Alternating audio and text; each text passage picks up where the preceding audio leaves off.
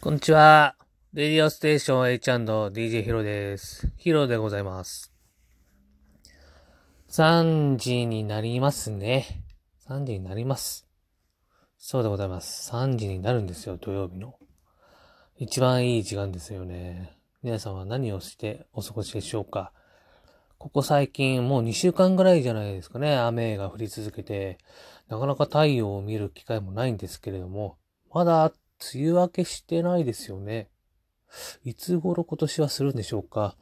コロナの影響もありまして、今年のお盆休みはなかなか旅行に出かける機会も奪われるんじゃないかなと思ってます。そんな時はぜひですね、このラジオを聞いてですね、ちょっと、えー、くだらない、くだらない気持ちっていうのはなんかあれかもしれないですけど、まあ楽しんでいただけたらなと思ってます。さて今日ちょっとで、変わった話しようかなと思います。皆さん、たこ焼きって好きですか？私は好きです、たこ焼き。えー、まあ、スーパーで売ってるたこ焼きも好きですし、まあ、銀だこっていうそのチェーン店のたこ焼きも好きですし、あとはその、出店みたいなので売ってるたこ焼きも好きです。でも一番よく食べるのが、家で作るたこ焼きですかね。うちには、あの、たこ焼きを作る機会がありまして、えー、それで、まあ、材料買ったりして、えー、焼くんですけども、まあ結構たこ焼きパーティーなんて言ってね、えー、まあ知り合いの家とかに行ってたこ焼き焼いたりして、えー、ワイワイするんですけども、たこ焼きって結構ですね、あの、家で作ると結構高くないですか？っていう話なんですけども、そう、いろいろ具材を揃えてるうちに、なんだかんだかんだで5000円ぐらいいっちゃう時あるんですね。いや、それは、それは私の買い物の、買い物が下手っていうことかもしれないんですけども、ちょっとその、揃える材料を、ちょっとベーシックなところから、え振り返ってみたいんですけども、まず、たこ焼きの粉あるじゃないですか。まあ、それ買います。で、家に卵がなければ生卵も買ってきます。で、紅生姜もなければ紅生姜買ってきます。そしてもちろんタコ。タコ、タコ一番最初に忘れてましたけど、タコですね。タコを買ってきます。で、タコって結構売ってない時は売ってなくて、で、売ってる時ってものすごい高い時なんですね。で、そういう時に限ってたこ焼きをしたいっていう風になってるものですから、まあ別の日にやればいいんですけども、どうしてもその日じゃなきゃ嫌だっていう気持ちの方が勝っちゃって、その高いタコを買います。あと中に入れるとしたら、まあ、えっ、ー、と、刻みネギ、小ネギっていうんですかね、万能ネギ。それを買います。で、私好きなのはチーズですね。チーズ好きなんで、えー、とろけるチーズみたいなのも買います。で、中にあの、天かす入ってるのも好きなので、天かすも買います。で、あとは、キムチなんか入れたりするとね、すごい私、美味しいなと思うので、キムチも買いますね。で、キムチもね、えー、まあもう意外とね、高い、高いものは高いんですからね。えー、まあ別に安い、高、まあ高いものを買わなければいいんでしょうけども、結構、ご飯に合うようなキムチを、えー、買ってしまうので、それも買います。で、あの、角切りのちっちゃいお餅あるじゃないですか。あれも私好きなんで、あれも買います。で、えー、まあタコだけでもいいんですけども、なんか、他の魚介も欲しいなってことで、エビとかも買っちゃうんですね。冷凍エビとか、あと、えー、冷凍のホタテ、えー、と、あとなんか、イカ？冷凍イカみたいなの買っちゃうんですね。それも買っちゃいます。で、ソースとマヨネーズがなければ買います。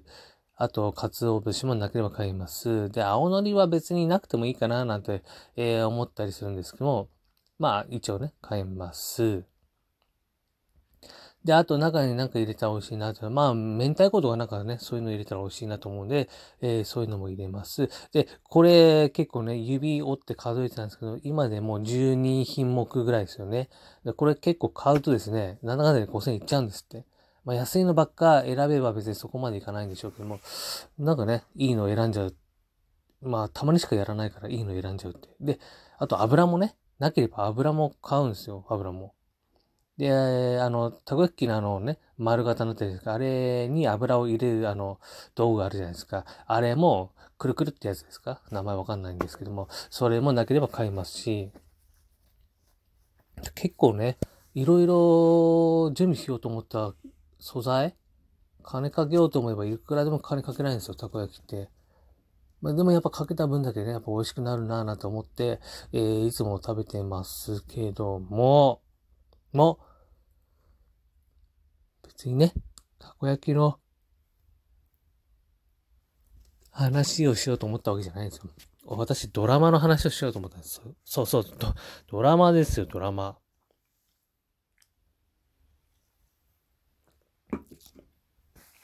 やっぱりあれですよね。木村拓哉のドラマは、まあ外せないですよね。で、まあ、うん。な、うん、なんだろうな。どのドラマが一番好きって言われても、それは困るんですけども、まあ大体出てたものは見 た、見てたので、まあ全部好きなんでしょうね、おそらく。で、でもやっぱり私の中でその前言ったあの競争曲とか、えー、眠れる森っていうのはちょっと、えー、もう別の、別のジャンルと言いますか、私の中でもかなり上の方にあるんで、それがちょっと、えー、今回覗いた感じで、ちょっと行ってみたいなと思うんですけども、まあ、人生が上々だなんていうね、ドラマありましたけどもね、あれね、ダウンタウンの浜田とのやりとりなんか面白かったなと思ってます。で、もちろんその、ロンバケとかラブジェネ、ヒーロー、えー、エンジン、あと、プライドとかね、そういったものは素晴らしいんですよ。あと、あの、古畑任三郎で出てくる、えー、単体の木村拓哉で、スマップの木村拓哉みたいな感じ。まあ、あれもあれで好きです。まあ、ビューティフルライフもね、やっぱいいなと思いますよね。うん。そう考えるとやっぱ、あ、最近だとあれですか？メゾンド東京かな？うん。まあ、要するになんかそういうドラマを見て育ったんですね。その、まあ、ミーハーって言われたらあれなんですけども、まあ、それはいいと思うんですけど、あと私好きな、えー、俳優さんがですね、田村正和と、三上博史。そう。田村正和好きなんですよね、昔から。あの、パパニュースキャスターの頃が好きなんですよ。パパニュースキャスターってね、今思ってもね、面白いし、あの、えー、住んでる家に憧れたんですね。あの、中2階みたいなところにテレビがずらーってあってて、まあ、あの、ニュースキャスターっていう役だったんで、いろんな、えー、国のとか、いろんな局の放送を流すための部屋といいますか、あったんですね。この中2階にモニターがずらーっと。ああいう生活憧れて、だってポルシェ乗ってたはずですよ、ポルシェ。いや、面白かったね。で、浅野敦子で、隣に所ジョージが住んでたような気がしましたね。いやー、面白かったですね。で、やっぱ、あとね、古畑任三郎、あ、その前に、競争曲はもう一応もちょっと別枠なんで置いときます。まあ、古畑任三郎。古畑任三郎はこれまた私大好きですね。えー、っと、シリーズシリーズで言えば3なのかな？で、あと、その、えー、藤原達也の回と、一郎の回と、松島奈々子の回、あと、ま、なんかスペシャルもろもろいろいろありましたけども、どの回が面白いかって言われたらね、うーん、まあ、個人的に、個人的に言えば、えー、っと、やっぱり明石家さんまの会は面白かったなと思ってます。うん。うん、そうですね。あ印象深いな。印象深いって言った方がいいんですかね。あと、まあ、スペシャルとかもね、たまにやってましたもんね。でもやっぱそれをスマップのスペシャルっていうのは、えー、あれも印象深いですし、まあ、ゲストがね、やっぱ素晴らしいと言いますか、結構大御所が出てたりしますからね。大型健とか、えー、福山雅治なんていうのもそうですよね。昔だ、あまあね、笑福亭鶴瓶なんても、あと津川雅彦なんてもね、いましたし、あとあ、まだ売れる前の、えー、あれなのかな。